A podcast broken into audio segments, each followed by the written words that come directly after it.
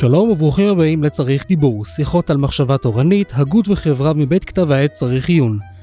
שמי מוישי והיום אנחנו נשוחח על הקשר בין החרדיות לבין השמרנות. את ספרו האחרון, המלחמה על המערב, בוחר דגלס מארי, עיתונאי וסופר בריטי, לפתוח כך, וברשותכם אני אתרגם לעברית. בשנים האחרונות הדבר הופך לברור יותר ויותר שמתנהלת מלחמה. מלחמה על המערב.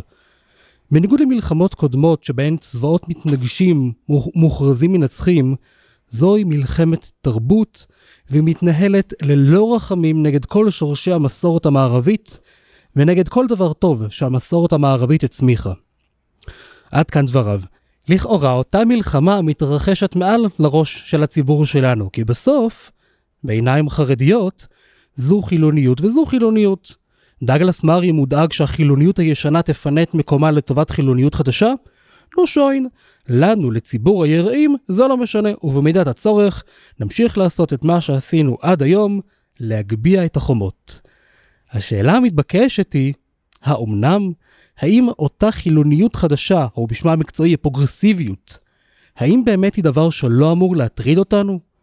כדי לנסות לענות על שאלה זו ושאלות אחרות, אני שמח ונרגש לארח את הרב ישוע פפר, רב קהילת אור חדש ברמות ב' שבירושלים, מנהל המחלקה החרדית בקרן תקווה, המקים של כתב העת צריך עיון, וכמובן גם העורך הראשי שלו. שלום הרב פפר.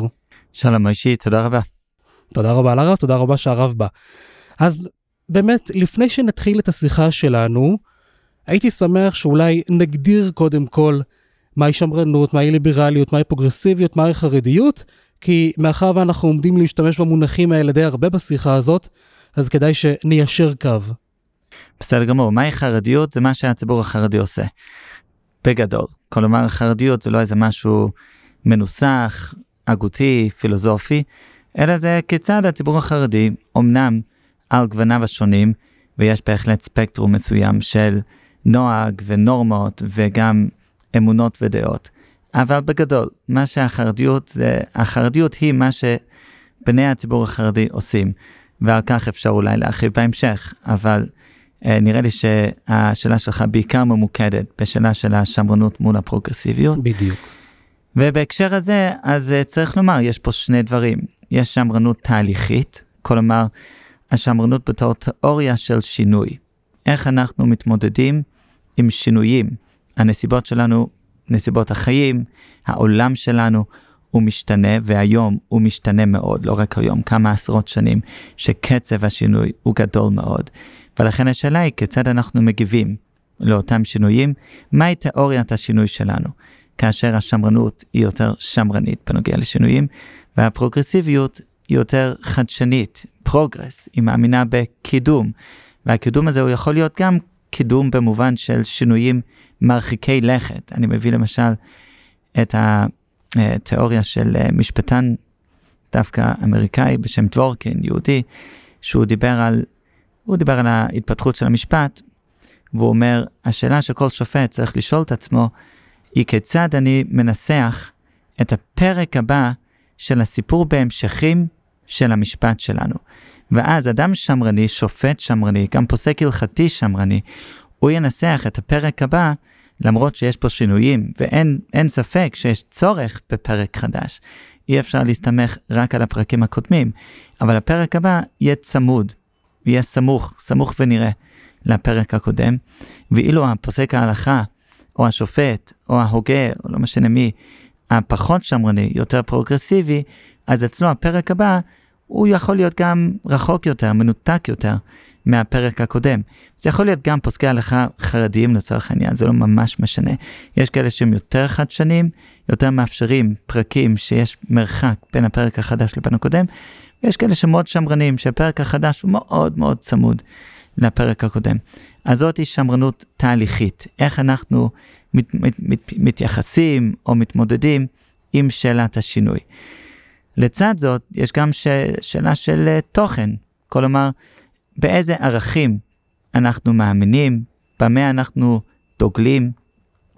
וזה קשור כמובן, כי אדם שהוא מוכן לעשות שינויים מרחיקי לכת, אז גם התוכן שלו יהיה תוכן שהוא מבוסס על אותם רעיונות חדשנים יותר, שמאפשרים גם את השינוי בקצב הגדול, קצב המהיר, וגם את הרעיונות מאוד, אה, אפשר לקרוא להם, מתקדמים, במובן הזה שהם לא לוקחים בחשבון, או פחות לוקחים בחשבון, את המסורת, את ההיסטוריה, את המקובל, את ה... אפשר לקרוא לה החוכמה המצטברת של בני אדם, שככה נהגנו למשך מאות שנים. אז דוגמה, מוסד המשפחה. Mm. השמרנים הם יחזיקו חזק את מוסד המשפחה, כי המוסד הזה הביא אושר, באלף, להמון, המוני אנשים, משפחות, בני זוג, ילדים, וכך הלאה, למשך מאות ואלפי שנים, ואילו אדם שיש לו נטייה יותר ליברלית, פרוגרסיבית, הוא יגיד, שנייה, בשביל מה בדיוק צריכים את זה? אפשר מודלים חדשים של משפחה, אפשר בלי משפחה בכלל, אולי בכלל מוסד המשפחה זה המקום הכי מסוכן בשביל ילדים mm. לגדול בה, ולכן האדם הפחות שמרני, הוא ייקח רעיונות מהסוג הזה ברצינות ויגיד, כן, בוא, בוא נעשה ניסוי. הרעיון של קיבוצים, נכון? נכון. שאין שם אה, רכוש פרטי, וגם המשפחה מאוד מתערערת במוסד של הקיבוץ, נכון. כי ילדים חיים לבד וכך הלאה. אז זה רעיון מאוד לא שמרני. האדם השמרן, הוא יזדעק מול הרעיון של בוא נשים את כולם בקיבוץ ונקיים אורחות חיים חדשים לחלוטין. הוא יגיד, שנייה, לעשות ניסוי כזה, ניסוי בבני אדם, זה, אתם לא יודעים לאן זה יכול להוביל, איזה סוג של תוצאות, איזו השלכות תהיינה מזה, ולכן אה, בוא נחשוב על זה פעמיים, אולי אה, אה, נעשה מחקרים כאלה ואחרים, אולי ננסה משהו הרבה יותר צנוע וכך הלאה. ואולי האדם הפרוגרסיבי יגיד, לא, יאללה, עולם, יס, עולם ישן, עדי יסוד נחריב, אז שוב, זה, זה ביטוי, וכמובן לא כל אחד ישתמש בביטוי הזה, אבל דוגמה של הקיבוצים, רק לאחר כמה עשרות שנים, באמת הבינו עד כמה הדבר נכון. הזה גורם להשלכות לא פשוטות בכלל, על הפסיכולוגיה של הילד, על הצמיחה שלו, על הגידול שלו. אה, וכך הלאה. אז אלה דוגמאות. אלה דוגמאות, נכון. מה שכן, אבל כשהרב נתן דוגמה לשמרנות, הרב נתן דוגמה לשמרנות הלכתית. לעומת זאת, אני חושב שכאן, במיוחד גם כשאנחנו נמצאים כאן בקרן תקווה, אנחנו מדברים על שמרנות מסוג קצת אחר. משמרנות שיותר מדברת, אם נרצה, את השפה המודרנית, לא את השפה הפוסט-מודרנית, אלא את השפה המודרנית של חירות, שוויון, של uh, ערכי הליברליזם. שוב, מה זה ליברליזם? זה גם שאלה שאני אולי ככה ניתן את ההגדרה בקצרה. אבל אני חושב שבסוף השאלה שלנו, של, של הציבור החרדי, מול השמרנות, היא פחות במובן, זאת אומרת, אפשר גם לדבר על השמרנות ההלכתית, לעומת זאת, לעומת קדמה הלכתית. ונדמה לי שמה שאנחנו עושים כאן, אנחנו, זה אנחנו מנסים איכשהו, אולי אני קצת מקדים את המאוחר, אבל קצת מנסים להפגיש בין החרדיות לבין השמרנות האמריקאית, הישראלית, לא, לא השמרנות המסורתית. אז שוב פעם, שמרנות, כאמור, יש שני פנים של השמרנות, ושניהם חשובים. מצד אחד יש את הצד התהליכי, איזה סוג של תהליכים. וגם בתור אנשים חרדים, חשוב מאוד לחשוב מהי תיאוריית השינוי שלנו. Mm. שאדם חרדי הוא פוגש כל מיני אתגרים, כל מיני התמודדויות, כיצד אנחנו מתמודדים עם שאלות גדולות ועצומות, גם פנימה כמובן, בתוך החברה החרדית, אם זה שאלות של אמ, יציאה לשוק התעסוקה אה, לבנים ולבנות, אם זה שאלה של אה, לימודים, לימודים כאלה ולימודים אחרים, ואם זה שאלות תורניות פרופר, כלומר שאלות פנימיות, פנים בית מדרשיות. השאלה היא תמיד, מהי תיאוריית השינוי שלנו? כיצד אנחנו ניגשים ל... לשאלות האלו, עד כמה אנחנו נותנים כבוד למסורת, למה שקיבלנו מאבותינו, מה בדיוק קיבלנו מאבותינו, כלומר, mm. האם המודל שבו אנחנו חיים הוא מודל גם בעצמו, שהוא חלקים ממנו מאוד חדשים, חלקים מאוד ישנים. אז זאת היא שאלה שאנחנו בתור אנשים חרדים, כמו כל קבוצה בעולם, צריכה להתמודד איתה, וזוהי שאלה של שינויים. אבל מה שאתה מעלה, בעיקר, זה שאלה של תכנים. בדיוק. עם איזה תכנים מתוך השמרנות המערבית אנחנו מזדהים, עם איזה תכנים אנחנו מזדהים פחות. אז הקדמת מהוגה בשם דאגלס מארי, הוגה בריטי, שהוא אמר, הרעיונות המודרניים שלנו, של המערב, הם נמצאים בסכנה. אתה שואל בתור אדם יהודי ושומר מצוות וחרדי, האם אכפת לנו מהרעיונות האלו? או שזה לא משנה, זה חילוניות וזה חילוניות, אז מה זה משנה? אז, אז פה אני אגיד, הדבר הזה הוא כמובן דורש פירור, הוא לא מובן מאליו, ואני לא טוען שיהדות שווה לשמרנות וצריכים לאמץ את סט הערכים כמו שהוא, copy-paste.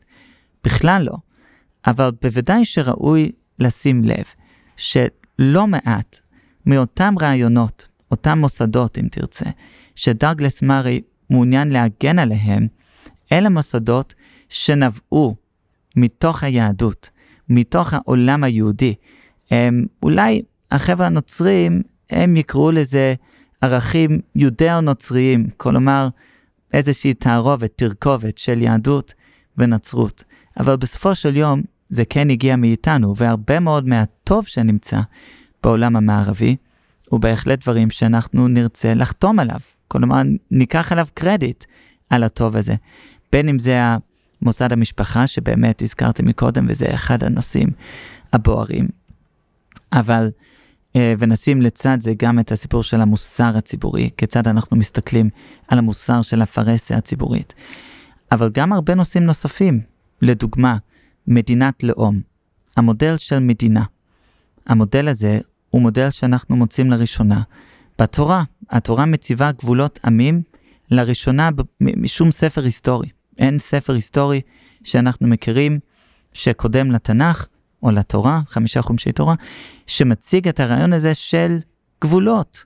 לפני זה המודל היה מודל של אימפריות, כל אחד שיכפוש כמה שיותר שטח ויהפוך להיות אימפריה, ואילו התורה מציבה רעיון של מדינות לאום, מדינת לאום, קודם כל ארץ ישראל, ארץ כנען, ארץ ישראל, הארץ המובטחת לנו, שיש לה גבולות, וכן לעמים נוספים. עכשיו, השאלה הזאת היא שאלה בוערת בעולם, בין השמרנים, שהם אומרים אנחנו דוגלים ברעיון הזה של מדינה שאנחנו מזדהים איתה ואנחנו פטריוטים כלפיה, וכל מדינה עם האופי שלה ועם העם הספציפי שהוא חי בתוך הטריטוריה המסוימת של אותו עם מול מודל גלובלי שהוא מיוחס שוב לשמאל, לעולם הפרוגרסיבי, שאומר שנייה, מדינה זה דבר מסוכן, מדינות יכולות להוביל למלחמות, אנחנו צריכים דווקא לצמצם את המקום של מדינות לאום ולהפוך את העולם למקום יותר גלובלי עם פחות גבולות. אגב, חלק מההתנגדות למדינת ישראל זה מהמקום הזה, כי מדינת ישראל היא מדינה קלאסית של מדינת לאום, מדינה של העם היהודי, ואנחנו מאוד גאים בזה ומדגישים את זה. המדינה ליהודים, וכמובן השמאל, השמאל הגלובלי וגם השמאל בישראל, מאוד מתנגד לכך. אולי עדיף מדינה, מדינת כל אזרחיה, מדינת כל לאומיה ו- וכך הלאה, וזה נושא, אז, אז גם פה, השאלה שלנו, שוב, אתה שואל האם אכפת לנו, אז בוודאי שכן. אלה נושאים שהם נוגעים לחברה, החברה הישראלית, וגם לחברה בעולם כולו, אבל לנו בעיקר מה שחשוב זה מה שקורה בישראל. והרעיון השמרני, בין אם בנוגע לדוגמאות שנתתי קודם, אבל בין אם בנוגע לדת עצמה, כלומר השמרנות, לא בכדי החבר'ה הדתיים בעולם הם גם שמרנים, ולא בכדי השמרנות עצמה היא תומכת, תומכת בדת. עכשיו, יש חלקים בשמרנות שיגידו, הדת היא טובה בגלל שהיא מקנה לאנשים מוסר ומידות טובות, וזה עוזר לתפקוד הבין אישי של המדינה. אבל בין אם זה מסיבות אינסטרומנטליות, ובין כמובן אנחנו באים לא מסיבות כאלו, אלא מסיבות של אמת, אבל אתה עדיין משתייך למחנה מסוים. והמחנה הזה הוא, הוא המחנה השמרני, מול המחנה הפרוגרסיבי, שמתנגד לרעיון של דת, דת ממוסדת, באשר היא, בגלל שזה פוגם באותנטיות של האדם, וזה פוגם, פוגם גם בערכים שמקודמים כמובן, אה, של שוויון, או שוויון אה, שנלקח לקצה מסוים, אה, והדת בדרך כלל היא לא מזוהה עם אותם רעיונות, ולכן הנושאים האלה אכפת לנו, כן, הם חלק מהמצע שלנו, אם תרצה.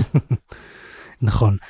השאלה שלי אבל אם אכפת לנו כלפי חוץ, זאת אומרת, אכפת לנו כציבור חרדי מול מדינת ישראל, מול לקוחות שפועלים במדינת ישראל ומול לקוחות שפועלים בעולם, או שגם אכפת לנו כלפי פנים, זאת אומרת, האם אנחנו רואים גם כן מגמות פרוגרסיביות בציבור שלנו, כי לכאורה, כמו שאמרתי בהתחלה, יש לנו את החומות שלנו. מי שלא קצת יוצא החוצה אה, לאקדמיה או לחילופין קורא דברים אחרים, למה זה אמור להטריד אותו? אז אה, אני אגיד באמת שתי תשובות בדבר. אה, קודם כל, התשובה הפשוטה היא שאותן חומות שאתה מדבר עליהן, וודאי שאנחנו אה, דוגלים אה, בקיומן של חומות במידה מסוימת, אבל אותן חומות הן היום די מחוררות, כלומר, הן ודאי לא הרמטיות כמו שהיו קודם. ואני יכול לומר את זה, אה, אני חושב שכל אחד שחי בציבור הוא יזדהה עם הנושא הזה, שהוא מאתגר כמובן את כולנו, בין בתור הורים, בין בתור מחנכים, בין בתור רבני קהילה, לא משנה מי אנחנו, זה מאתגר אותנו, בגלל שזה אפילו לא משנה רמת החשיפה שלך, אה, אינטרנט כזה, אינטרנט אחר, זה באוויר שאנחנו נושמים, במודעות רחוב שאנחנו קוראים, אה, בתכנים שהבנות שלנו מחליפות, בסמינרים, בנגנים של mp3, אני לא מדבר על uh, סמארטפונים פה, אני מדבר על הנגנים uh, שאנחנו מתגאים בהם, כן, מתגאים בהם, שברוך השם הילדים שלנו מסתובבים עם הנגנים מהסוג הזה ולא דברים אחרים, אבל עדיין התכנים שם הם תכנים שונים לחלוטין ממה שהיה לפני uh, 20 שנה, אפילו לפני עשור, uh, באמת. Uh, מה למשל, דוגמה? דוגמה לכך אפילו הסוג השירים, סוג השירים שכבר, זה כבר לא מרדכי בן דוד, ואברהם פריד, אלא זה הפך להיות אה, ישי ריבוע וחנן בן ארי אה, ועוד ועוד. והתכנים שלהם הם תכנים פרוגרסיביים? אה, לא בהכרח. אה, דווקא אני חושב שחנן בן ארי אה, יש לו תכנים אה, מורכבים אה, ודי מעמיקים ומעניינים, אבל זה לא משנה. הנקודה שאני רוצה להדגיש היא שאנחנו פשוט לא חיים בעולם של חומות הרמטיות. ואם רעיונות זורמים לתוך הציבור, אם זה מתוך התקשורת למשל, אה, מתוך אה, מה שאנחנו שומעים ברדיו אה, או בחדשות, אם זה מתוך התכנים שאנחנו למדים בקורסים שונים, באקדמיה, אפילו באקדמיה חרדית למהדרין, זה לא משנה, ואם זה כמובן מתוך האמרות הפוליטיות של חברי כנסת וכך הלאה. כלומר, הרעיונות שחודרים אלינו, לא בצורה מודעת, לא שאנחנו עכשיו הולכים ללמוד הגות פרוגרסיבית או שמרנית או משהו אחר, אבל הם ודאי רעיונות שמערערים לא מעט מהדברים שפעם היו אולי מובנים מאליהם, ואנחנו אה, מפנימים את אותה מגמה, את אותם רעיונות, גם שאנחנו לא עכשיו נמצאים בקורס אה, מגדר, אוקיי? לא אנחנו עכשיו ללמוד קורס מגדר באוניברסיטה העברית, אבל גם בלי זה,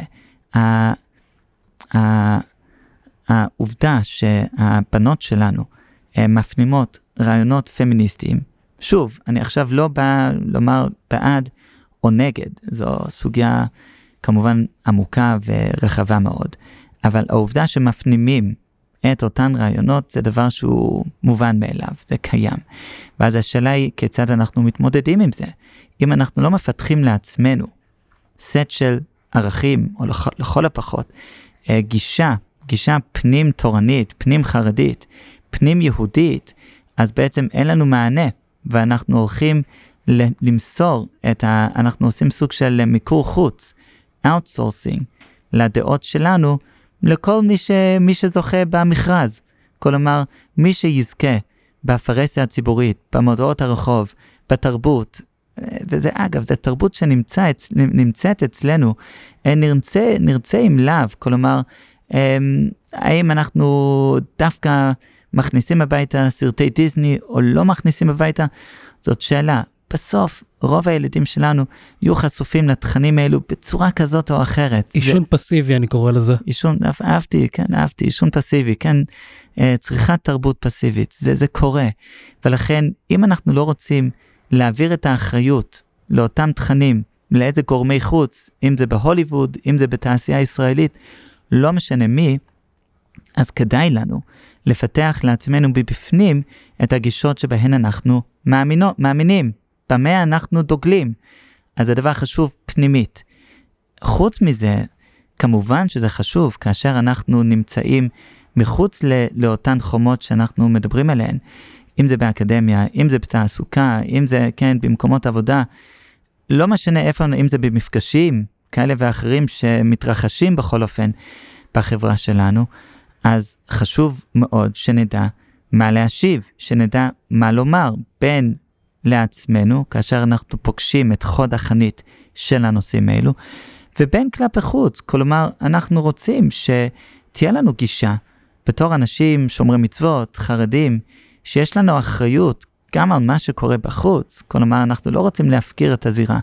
להפך, ככל שאנחנו גדלים בתור ציבור, ככה האחריות שלנו גדלה, ואותה אחריות אנחנו צריכים לבוא מצוידים עם כלים שנוכל לדבר, שנוכל למשל לקחת את הנכסי צאן ברזל של האורחות חיים שלנו עצמנו, אבל לתרגם אותם לעברית, לתרגם אותם לשפה שיכולה להתכתב עם מה שקורה בחוץ. וככל שאין לנו את הכלים האלו, אז שוב, אנחנו, א', לא נוכל לתרום את התרומה שלנו, שהיא מאוד חשובה, וב', אנחנו חשופים לפגיעה, אם תרצה, ממה שקורה בחוץ, והדברים האלה בסוף ייכנסו פנימה. אה, בתהליכים שכבר היום קורים וכבר אתמול קרו ואנחנו uh, מאחרים את הרכבת הזאת, אז הנושאים האלה הם סופר חשובים. אני חושב באמת שאחת הדוגמאות לזה, זה מאמר שקראתי, שכתבה חווי בר זאב, על זה ששפת העצמי מאוד נוכחת אצלנו בציבור, אם זה במודעות לבואי תכירי את עצמך, או בוא תכיר את עצמך, ובואו אה, תעברו טיפ, אה, תהליך נפשי, ואם זה בחינוך, שיותר, שפחות מדברים על גבולות ויותר על להקשיב לילד, ויותר uh, ככה לקראתו, ואם זה בספרות, ואם זה אפילו, אני אומר, גם סתם גם במשפטי... Uh, משפטי העצמה בשקל, אני קורא לזה, שרואים בכל מיני מקומות, הדגש הוא הרבה יותר על העצמי. והעצמי בסוף זה רעיון שהוא ליברלי, זה לא רעיון, זאת אומרת, בוודאי, יש גם ביהדות שפת העצמי, החסידות, ואפשר לדבר על זה. אבל המקור של, השפ... של השפה הזאת, שפתאום נכנסת אלינו לציבור, היא שפה ליברלית, ובקצה של הליברליות יש את הפרוגרסיביות, את האנרקסיזם הפרוגרסיבי. ולכן היא גם מקשרת את זה, אולי היא שואלת, האם יש אולי קשר גם כן לסיבת הגירושין וכולי, שזה נושא בפני עצמו. ואני פשוט בא לתת דוגמה לזה שכן, גם בלי שנשים לב, אנחנו מעשנים פסיביים של רעיונות ליברליים. אז בהחלט. אלה סיסמאות כמובן, וצריכים uh, לדון כמובן. בהם הרבה כדי uh, uh, לברור ולחשוב uh, עד כמה אנחנו יכולים לאמץ, רוצים לאמץ.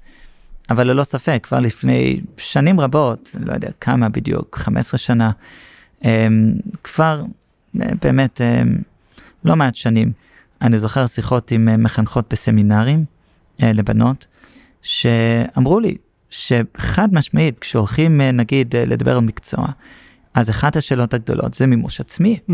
נכון? אני מחפשת מימוש עצמי, אני לא רק מחפשת לפרנס. אמ, וכמובן אני לא חולק על הרעיון של מימוש עצמי כרעיון מאוד חשוב לבני אדם, אנחנו, אנחנו צריכים להרגיש ממומשים, אבל הרעיון הזה הוא אחד הרעיונות או אחד הביטויים לעיקרון הגדול של אותנטיות, נכון? To be yourself, להיות עצמך. ואז השאלה היא, אוקיי, איך אני מאזן את ה-to be yourself מול העקרונות היסוד שלנו בתור חברה.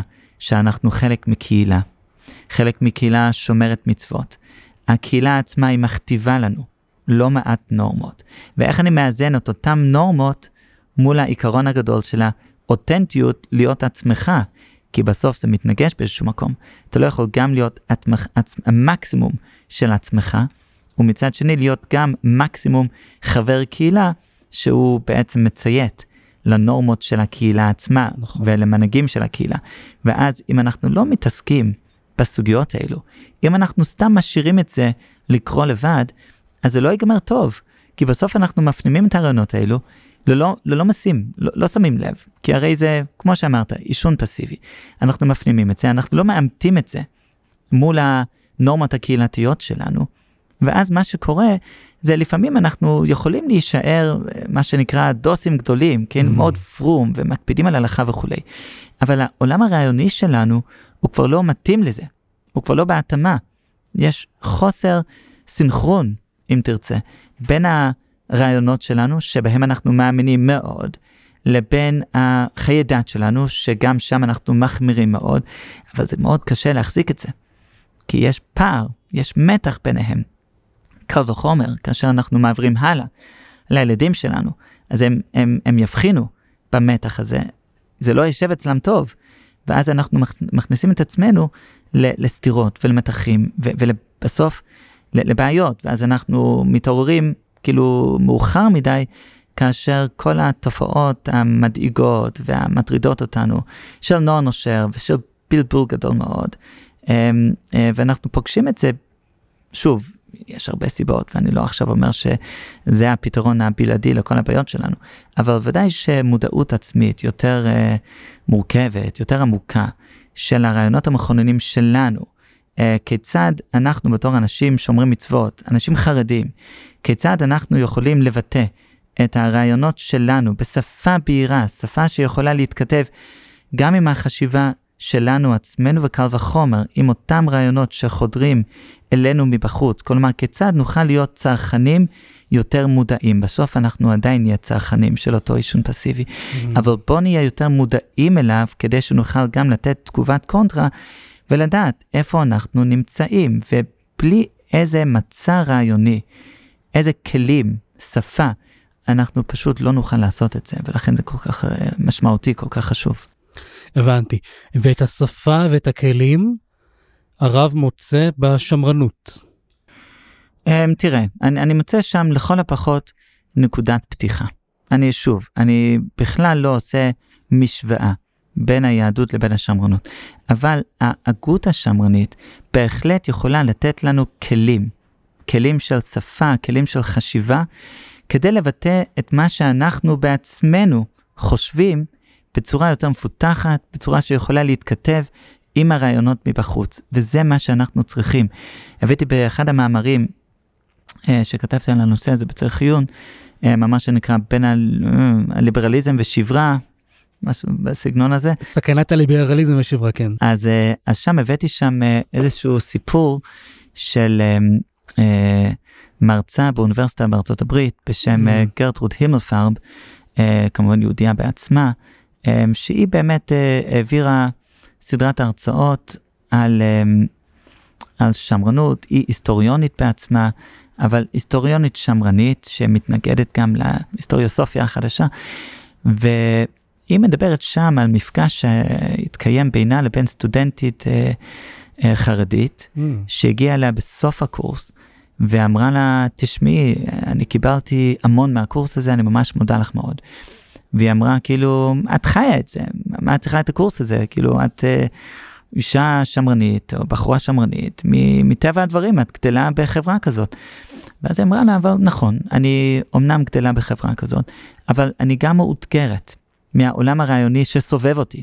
אני לומדת הרי במוסד אקדמי, ואני מאוד התקשיתי. כיצד אני מביאה את העולם שלי באופן שהוא מתכתב, הוא יכול לקיים דיון, ויכוח, עם מה שאני נחשפת אליו, עם מה שאני פוגשת מבחוץ, וכ... וקיבלתי מהקורס הזה את הכלים הרלוונטיים שמסייעים לי לנסח את עצמי כלפי חוץ. ואני אומר, הניסוח הזה הוא דבר שהיום נדרש לא רק למי שנמצא בחוד החנית באיזה מוסד אקדמי, אלא בשביל אה, הרבה מאוד אנשים, אה, בין אם הם חשופים כלפי חוץ, בין אם הם אה, רק באמת בפנים, אבל גם בפנים, אני לא יכול להדגיש יותר מדי, זה מדהים עד כמה אנחנו מופתעים מהילדים שלנו, עד כמה הם יודעים, עד כמה הם חשופים, עד כמה הם קוראים ספרות שאני חייב לומר, אני הייתי מופתע. מהספרים שמסתובבים בישיבות שבהם הבנים שלי לומדים, mm. והם מביאים הביתה דברים שבאמת, זה, זה, החשיפה שלהם היא לא מגיעה ממני בבית, היא מגיעה מבחוץ, אבל ממקומות מפתיעים. ולכן אה, אנחנו כבר שם, ולכן לפי שעה אחת קודם, שאנחנו נדע להביא את הטוב של אותה הגות, לכל הפחות למחנכים, להורים, שידעו להוביל דיון בשולחן השבת סביב הרעיונות האלו בצורה מפותחת, בצורה שהיא היא, היא יכולה להביא ילדים, וואו, גם, גם לנו יש רעיונות. גם אנחנו יודעים להביא את עצמנו בשפה מעמיקה, עם, עם רעיונות שמתכתבים עם, עם העולם המודרני, או פוסט-מודרני, או פרוגרסיבי, או לא משנה מה שתקרא לו, ו, ויש לנו, אנחנו יכולים להם. זה, זה, זה דבר שהוא הוא, הוא חד משמעי צורך אקוטי, אה, כלפי פנים וכלפי חוץ. מעניין. הרב אולי יכול לתת דוגמה לטיעון שמשתמש בשפה השמרנית היהודית שאנחנו מדברים עליה? אז אה, שוב. לי יש רעיון דווקא. מה הרעיון שלך, מישהי, בבקשה? במקרה, אני חושב, אה, הייתה לנו פה קבוצת קריאה במסגרת הסמינר של חוכמתכם ובינתכם, והספר האחד הקודם שקראנו היה מועקת המודרניות. כן, של טיילור. בדיוק, והוא בדיוק מדבר על הסוגיה הזו של האותנטיות, שהוא אומר שאותנטיות נטולת הקשר היא למעשה קבוצה ריקה בשפה המתמטית, ולכן אותנטיות אמיתית חייבת להתכתב עם, עם הקשרים, עם הקשר התרבותי, הקשר החברתי, הקשר הקהילתי, המשפחתי וכן הלאה. כן, כן, לו מדבר על, הוא דוגל באותנטיות מצד אחד, אבל הוא גם מודע לסכנות העצומות של האותנטיות מהצד השני. נכון. ו- ומה אתה אומר בהקשר היהודי? בהקשר היהודי אני חושב שמצד אחד אנחנו כן מדברים על אותנטיות, כי בסוף, כמו שהרב אמר, אנחנו כן בעד הדבר הזה, מימוש עצמי זה דבר טוב, ואין ספק שפתיחת העיניים ופתיחת הלב, שאנשים פתאום מודעים לעצמם, מחוברים לעצמם, יודעים מה הם רוצים, זה דבר מבורך. ואולי גם בסוגריים אני אגיד שבהקשיבה, בפודקאסט שם, זה גם משהו, זה גם כן אחד מהרעיונות שאני מנסה ככה לקדם איזושהי שפה יהודית רגשית. סגור סוגריים. אבל חשוב שהדבר הזה לא יהיה, אם נקרא לזה, נרקסיסטי, אלא שהוא כן יהיה מחובר להקשר התורני, להקשר הקהילתי, נקרא לזה ככה, בחירה מחודשת של התורה והיהדות והמצוות מתוך רצון אמיתי וכן להיות עובד השם.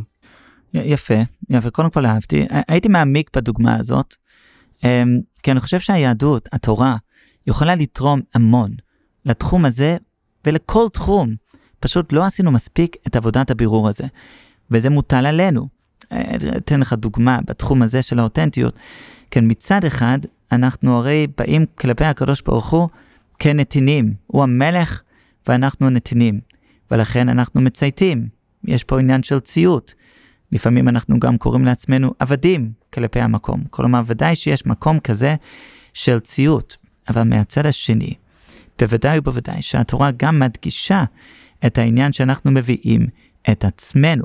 אפילו במתן תורה, משה רבינו מקיים דיאלוג, בעצם הוא המתווך, בין הקדוש ברוך הוא לבין העם, והעם צריך בעצם לתת הסכמה מעצמו, כל אשר דיבר השם נעשה, ובהמשך נעשה ונשמע, ויש פה ברית, והברית הוא בין שני צדדים, והקשר שלנו עם הקדוש ברוך הוא הוא תמיד קשר של ברית שיש שני צדדים, שאנחנו מביאים את עצמנו, אנחנו לא אובייקטים, אנחנו סובייקטים, ואנחנו מביאים את, את, את עצמנו לקיים איתו קשר, וחז"ל קוראים לזה קשר של נישואין, יום חתונתו, זה יום מתן תורה, וקשר של נישואין זה לא קשר של ציות עיוור, כי ציות עיוור זה לא קשר, ציות עיוור זה רודן מול אה, סובייקט שמציית, זה לא מה שהתורה רוצה מאיתנו, ולכן הדוגמה הזאת היא דוגמה מצוינת, אבל תן לי לתת לך דוגמה אחרת מתחום לגמרי שונה. Okay.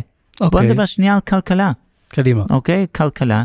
יש גישה שמרנית לכלכלה, ויש גישה פחות שמרנית, ליברלית או פרוגרסיבית לכלכלה. לא ניכנס עכשיו לכל הסיפור הכלכלי, כי הוא סיפור מורכב. אבל בוא נחשוב, מה היהדות אומרת? מה התורה אומרת? כיצד אנחנו ניגשים לסוגיה הזאת? ונכון, אחרים עשו את זה לפנינו. אקדמאים, כל מיני הוגים שדיברו על כלכלה וניסו להביא תימוכין מהתורה, אבל האם זה לא התור שלנו?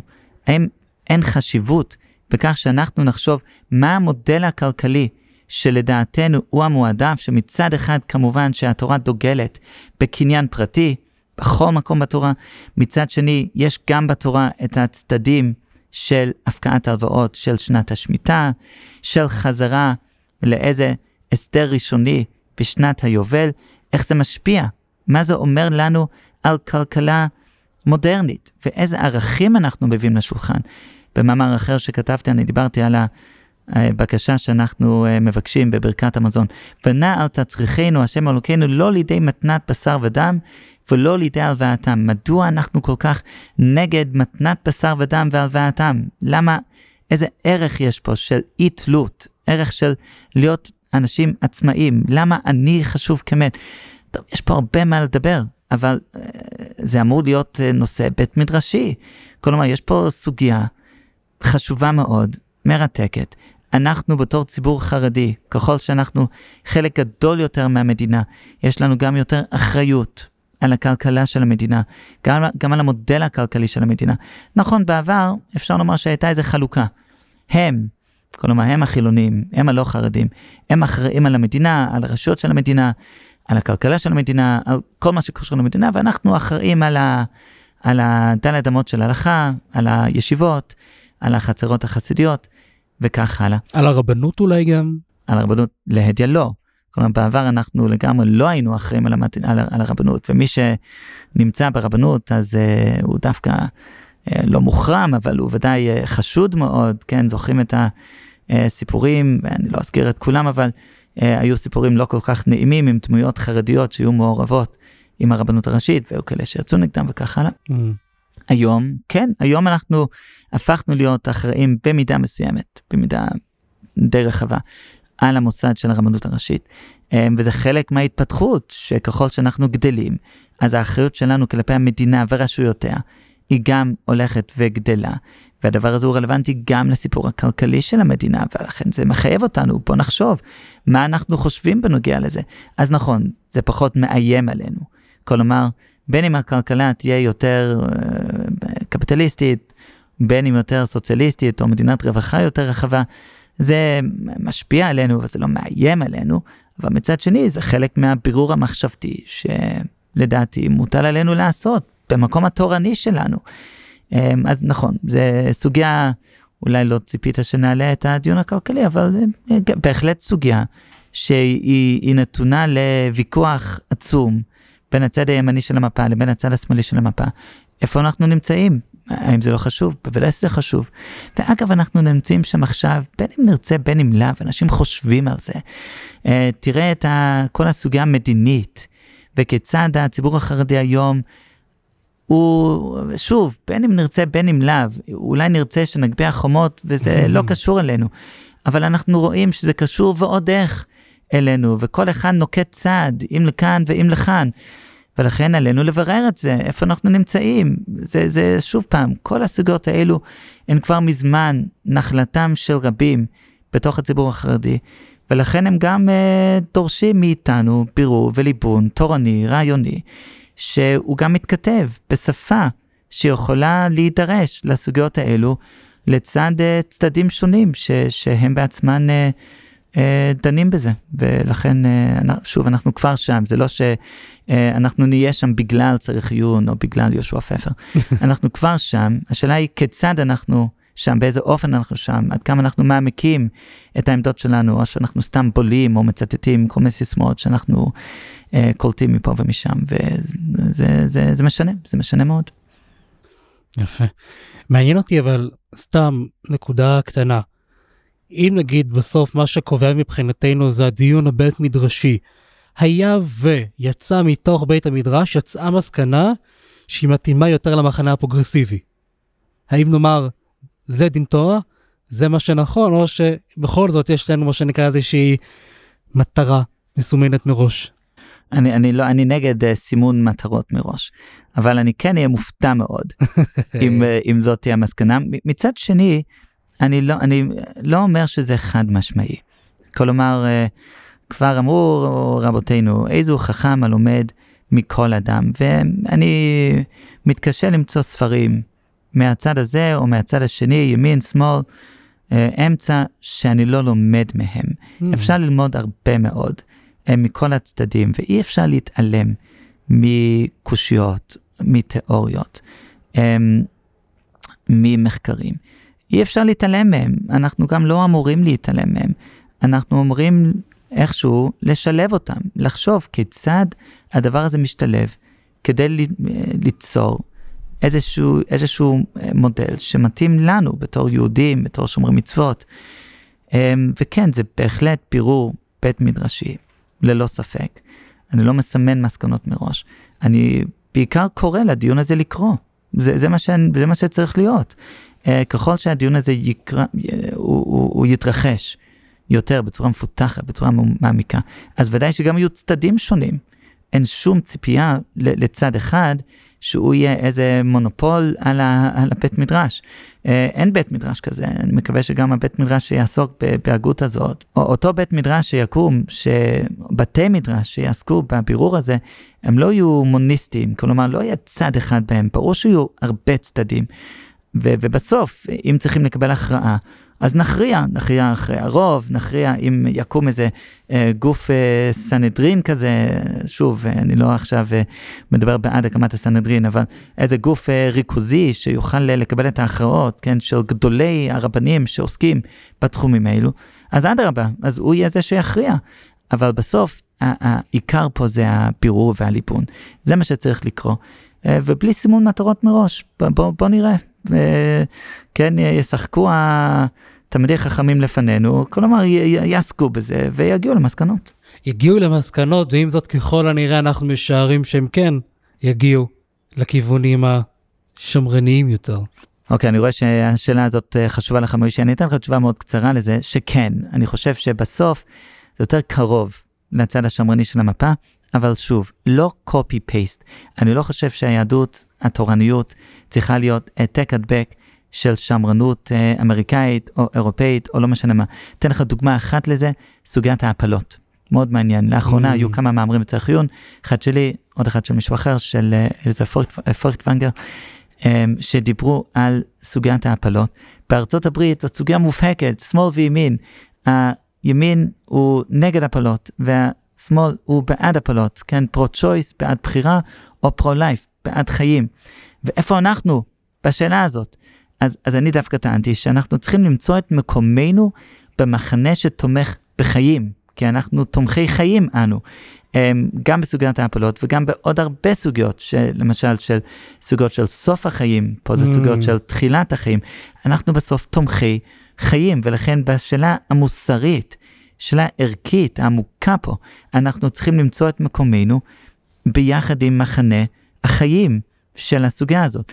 ואילו אה, אליעזר פויטפרגר, הוא כתב מאמר שמתנגד, ואומר, שנייה, אנחנו לא פה ולא שם, אנחנו לא רוצים שהשמרנות והפרוגרסיביות בארצות הברית, הם ימזכרו לנו את הדיון את הדתי. הדיון. יש לנו דיון פנים יהודי, פנים תורני, ואנחנו, השאלה של הפולות היא שאלה הלכתית מאוד סבוכה, כידוע. אה, ויש צדדים לכאן ולכאן, גישת רמשה פיינשטיין, וגישות uh, של הציץ אליעזר, ויש הרבה גישות. ולכן אנחנו לא רוצים למזכר את הדיון שלנו פה, אדרבה, זה דווקא יטשטש לנו את העמדות שלנו. אוקיי, אני התנגדתי לזה, אני חושב שדווקא חשוב לנו כן למזכר עם, עם אותם מחנות, כי זה חשוב דווקא לנו, אפילו לבירור הפנימי שלנו. אבל אוקיי, אני מוכן לדון בזה, זאת שאלה מורכבת. אני חושב שבסוף נמצא את עצמנו יותר קרובים לעמדה השמרנית, יותר קרובים ל-pro-life. איפה בדיוק בתוך המחנה, על זה אפשר לדון. אבל שוב, זאת דוגמה יפה לשאלה שכן, זה לא בדיוק המסגור שלנו, אנחנו לא רוצים לעשות copy-paste של אף אחד, אבל כן נמצא את עצמנו יותר קרובים לעמדה השמרנית מאשר לעמדה הפרוגרסיבית בהקשר הזה, שזה מה שנקרא abortion on demand, כלומר אה, הפלות אה, לפי ביקוש, כאילו בצורה מאוד מאוד אה, אה, אה, חופשית ופרוגרסיבית, ואפילו במדינת ישראל זאת, זאת שאלה, זאת שאלה של מדיניות. איך אנחנו רוצים לראות מדיניות כלפי הפלות במדינת ישראל? היום הדברים עובדים בצורה מסוימת עם ועדה, אבל הוועדה, התפקוד שלה הוא תפקוד אה, שיש אה, מערערים עליו משני צידי המפה, שוב, דיון שלא כאן מקומו, אולי בהזדמנות משהי, אה, אבל, אה, אבל סוגיה, דוגמה לסוגיה אה, מרתקת בהקשר הזה. מעניין. הייתי רוצה לגעת בנקודה, לא של ההפלות, בנקודה של, אה, בנקודה של מה שמדבר אלינו, הציבור החרדי, מזווית קצת אחרת. אני חושב, ופה אני, מה שנקרא, מציע את uh, מרכולתי בפני הרב, אני חושב שמי שהיום קצת יוצא מהחומות, מה שנוצץ יותר, מה שמדבר אליו יותר, זו, זו השפה הפרוגרסיבית. למה? ואני אסביר. זה לא סוד שהחברה שלנו, החברה החרדית, שמה על נס את ההומוגניות. דהיינו, תהיה כמו כולם, אל תהיה שונה, כי מה יגידו. לרוב, החרדה החברתית הזאת עובדת, הגבולות נשמרים והכל בסדר, אבל אצל כאלה שחווים קשיים בתוך המסגרת המקובלת, והם חשים דחויים, שקופים, מדוכאים, או כל כינוי אחר שנבחר, רק דבר אחד מעניין אותם, וזה חופש. דהיינו, לשבור מסגרות, לנפץ מוסכמות ולברוח מהגבולות, להתנתק מכל מה שהיה. ומול אותן תחושות, עומד לו הליברליזם הפרוגרסיבי ומציע להם מציאות אוטופית, מנחמת, שבה הם יוכלו להיות כל מה שירצו, לבחור כל דרך חיים שתעלה על דעתם, והחברה תכיל את זה, תחבק אותם ותקבל אותם כמות שהם. לא יהיה עוד איזשהו ממסד עבש, מיושן, מזוקן, שמחפש לדכא אותם ולחנוק אותם, אלא דכא אותם, לא עוד משפחה, לא עם, לא מדינה, לא לאום, אלא חופש גמור שמאפשר להם לעשות מה שהם רוצים. ויותר מזה, בשלב מתקדם יותר, יכול להיות שהם גם כן יחפשו אולי גם לנקום בחברה שגידלה אותם, והליברליזם הפרוגרסיבי מציע להם ארגז כלים מושלם לדבר הזה. יש לו ארסנל מוכן למלחמה בדיכוי, ארסנל מתוחכם למלחמת מעמדות, וכמובן גם ארסנל למלחמת בני האור בבני החושך. במילים אחרות, אני מנסה לומר פרוגרסיביות הרבה יותר נוצצת למי שעוזב את החומות, כי היא מדברת את השפה שלהם, מדברת את הכאב שלהם, היא מתאימה לעמדה הנפשית שבה הם נמצאים. לעומת זאת, אני אסיים מה השמרנות מציעה, ואז אני אשמח לשמוע מה הרב אומר. השמרנות מציעה משהו אחר לחלוטין. היא לא מציעה ניתוק מאותו בית גידול, אלא הפוך מזה, כמו שאמרנו גם לפני זה בהקשר של טיילור. היא טוענת שבלי קשר לאותה חוכמת המונים מצטברת, אנחנו בסוג של מרחפים בחלל ריק. היא כן מבקשת לקשור אותנו אל העבר, אל הקהילה, אל העם, אל הלאום, אל המדינה. במילים אחרות, היא מציעה חיבור לאנשים שמבקשים אולי ניתוק. ולכן השאלה שלי, איך אנחנו כחרדים, שמרנים, יהודים, יכולים להתמודד מול אותה, אה, מול אותה פרוגרסיביות נוצצת. אז קודם כל שאלה מצוינת אה, מוישי אהבתי גם את הניסוח שלך. תודה. והתשובה היא שאנחנו צריכים uh, לעשות הפצה, לעשות הפצה, כאילו מה השאלה? אתה צודק לגמרי, כלומר אני גם כתבתי על זה במאמר שהוא פורסם בכתב את השילוח לפני כמה שנים, אה, שם הכותרת הייתה לקראת חרדיות שמרנית או משהו בסגנון הזה.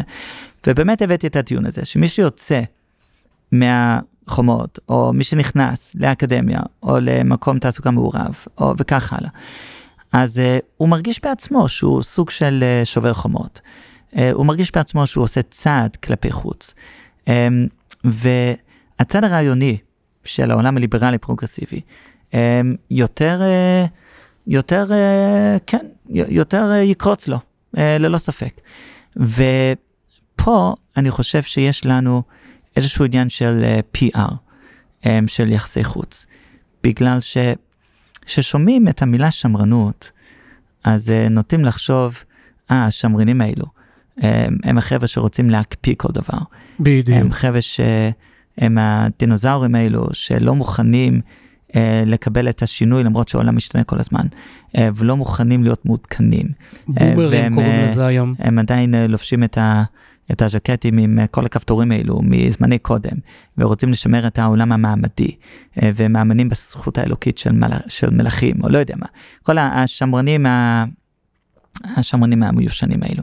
אה, זה חשוב מאוד מאוד להדגיש.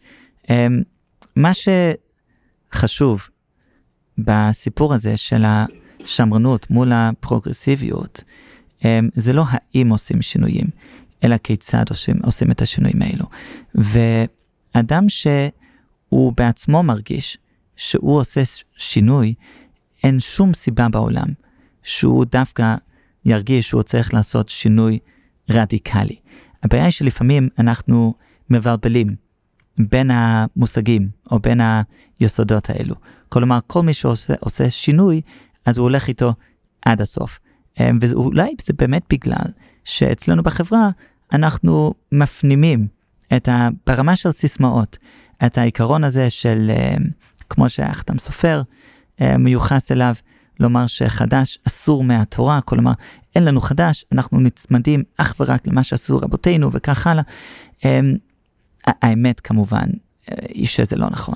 יש כל הזמן שינויים, אנחנו כל הזמן מאמצים אה, לעצמנו אה, נורמות והתנהגויות ו, ו, ו, ו, וחינוך ודרכי חינוך וחדשים. אה, אה, אה, קח לדוגמה את החדירה של השירות הפסיכולוגי. בערים חרדיות, בקריית ספר ועוד מקומות. כל זה חדש לגמרי.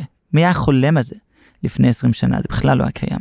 אנחנו כל הזמן עושים דברים חדשים, אבל העולם הרטורי שלנו הוא עדיין נשאר עולם רטורי של אין שינויים, חלילה אנחנו צמודים אך ורק למה שעושה רבותינו אה, ואבותינו וכך הלאה. אף אחד לא זוכר שלפני מדינת ישראל בכלל לא היו כוללים בעולם. כל הרעיון של הכולל זה, זה, זה דבר חדש ודבר נפלא. אני לא חלילה אה, בא ואומר נגד אה, מוסד הכוללים. הרעיון של כולל זה רעיון, אה, אה, רעיון ש... ש שהוקם על ידי אה, הרב דסלר ב-1942 אה, ועל ידי החזון איש בבני ברק, אה, ומשם זה התפתח, התפתח והלך, עד שזה הפך להיות כאילו מובן מאליו, אף אחד לא זוכר שזה רעיון חדש, ורעיון, הייתי אומר, ודאי המקום שהוא הגיע אליו, אולי לא הרעיון הכי שמרני בעולם, אבל זה עוד נושא, לא נדבר על זה כעת. אבל הרטוריקה הזאת היא מזיקה לנו. בגלל שאנשים שמרגישים שכן צריכים לעשות שינוי, אז הם מרגישים שהם צריכים למרוד, הם צריכים ללכת נגד, הם צריכים, כמו שאמרת, לפעמים אפילו, אה, אמרת לנקום, מילה מאוד קשה, אבל, אבל הם, הם מרגישים שהם לא יכולים להשתייך, ואנחנו לא יכולים להיות במקום הזה. המקום הזה הוא הרסני, הוא הרסני לנו, בגלל שהתהליכים האלו, הם רק התחילו. הם ימשיכו ויצברו יותר ויותר תאוצה עם הזמן הם כבר צוברים לא מעט תאוצה, וככל שהאופציות הם או להישאר כאילו ב- ב- בתוך החומות בדיוק כמו, לא יודע, כמו פעם, כאילו כמו פעם, או אה, אה, לצאת החוצה ולהתנתק וכאילו אה, לעבור מחנה, אז אנחנו בצרות, אנחנו בוודאי בצרות. אה, ולהפך, אנחנו צריכים למצוא לעצמנו דווקא את המודל הזה, שמאפשר את השינויים, אבל שינויים בריאים, שינויים שדווקא לוקחים את כל הנכסי צאן ברזל, את כל הטוב שיש לנו, הטוב הקהילתי, הטוב הדתי, הטוב של קשר עם הקדוש ברוך הוא, כל הטוב הזה, טוב תורני של לימוד תורה, זה הכל טוב, אלה, אלה נכסי צאן ברזל, טובים נהדרים. צריכים לקחת אותם איתנו ולראות כיצד אנחנו משלבים אותם בעולם שהוא באמת קצת שונה.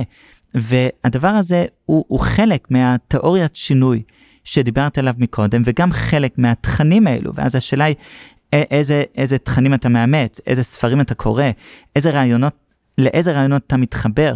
ושוב, לא, אתה לא צריך להפוך להיות הוגה או פילוסוף, הדברים האלה הם דברים שאתה נושם, שאתה מדבר, גם אם אתה לא מודע לזה, גם אם אתה לא חושב בתבניות הספציפיות.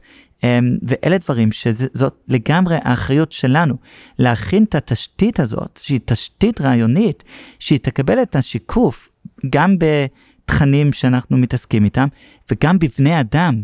כלומר, כיצד נראה הבן אדם החרדי, שהוא כבר לא בתוך החומות, והוא עושה, עושה כל מיני דברים, כיצד הוא נראה? האם הוא משמר את ה... את ה, את ה שוב, את הטוב שהוא גדל איתו, או שהאם זה משחק סכום אפס. או שאתה פה, או שאתה שם. וחלק מהמשתתפים בתוכניות, למשל, שאנחנו מקיימים פה, אה, הזכרת, חוכמתכם ובינתכם, חלק מהחבר'ה שמגיעים לסוף, הם אומרים, וואו, אנחנו לא ידענו שאפשר מצד אחד לאמץ מחשבות וחשיבה שהיא מתקדמת, כלומר שהיא מנוסחת בניסוח מודרני, בניסוח שמתכתב עם הרעיונות האקדמיים, שמתכתב עם העולם המודרני, אבל להישאר נאמנן, להישאר נאמן, סליחה, לאותם ערכים בסיסיים שאיתם אנחנו גדלים. וזה לא פשוט, אני לא אומר שזה סיפור, אה, הכל מובן מאליו, הכל אפשר ליישב, לא, אי אפשר ליישב את הכל, וזה לא הכל מובן מאליו. ובוודאי שאנחנו גם שוב, אנחנו לא השמרנים הסטגנטיים, אנחנו לא אומרים, אה, אנחנו משמרים את הכל, ו- ויש כאלה שאומרים, כן, שפת היידיש צריכים לשמר, כי mm. דיברנו את זה באירופה, וכך אבותינו דיברו, וזה מה שאנחנו נשמר. חזון איש אמר דווקא לא, זה המאבק של אתמול, אנחנו עוברים לעברית בגלל שזה מה שישמש אותנו יותר טוב. אה, האם בזה החזון איש הופך להיות uh, פרוגרסיבי? לא, הוא דווקא רוצה לשמר כל מיני עקרונות וערכים ו- ותורניות, אבל הוא חושב שהכלי של עברית יוכל לשמש אותנו טוב יותר מהכלי של יידיש, בהתאם לאתגרים והתמודדויות של העידן החדש. ו- ו- וזאת החשיבה שאנחנו צריכים לאמץ גם לעצמנו. אמ, האם זה סיפור פשוט? אני חוזר ואומר, ממש לא. אבל האם זה לא חובתנו? האם זה לא חובת השעה? והאם זה לא דחוף?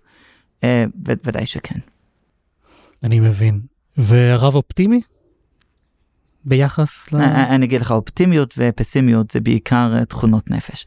אני, אני אדם מאוד אופטימי בתכונות הנפש, ובהקשר הספציפי הזה, בוודאי.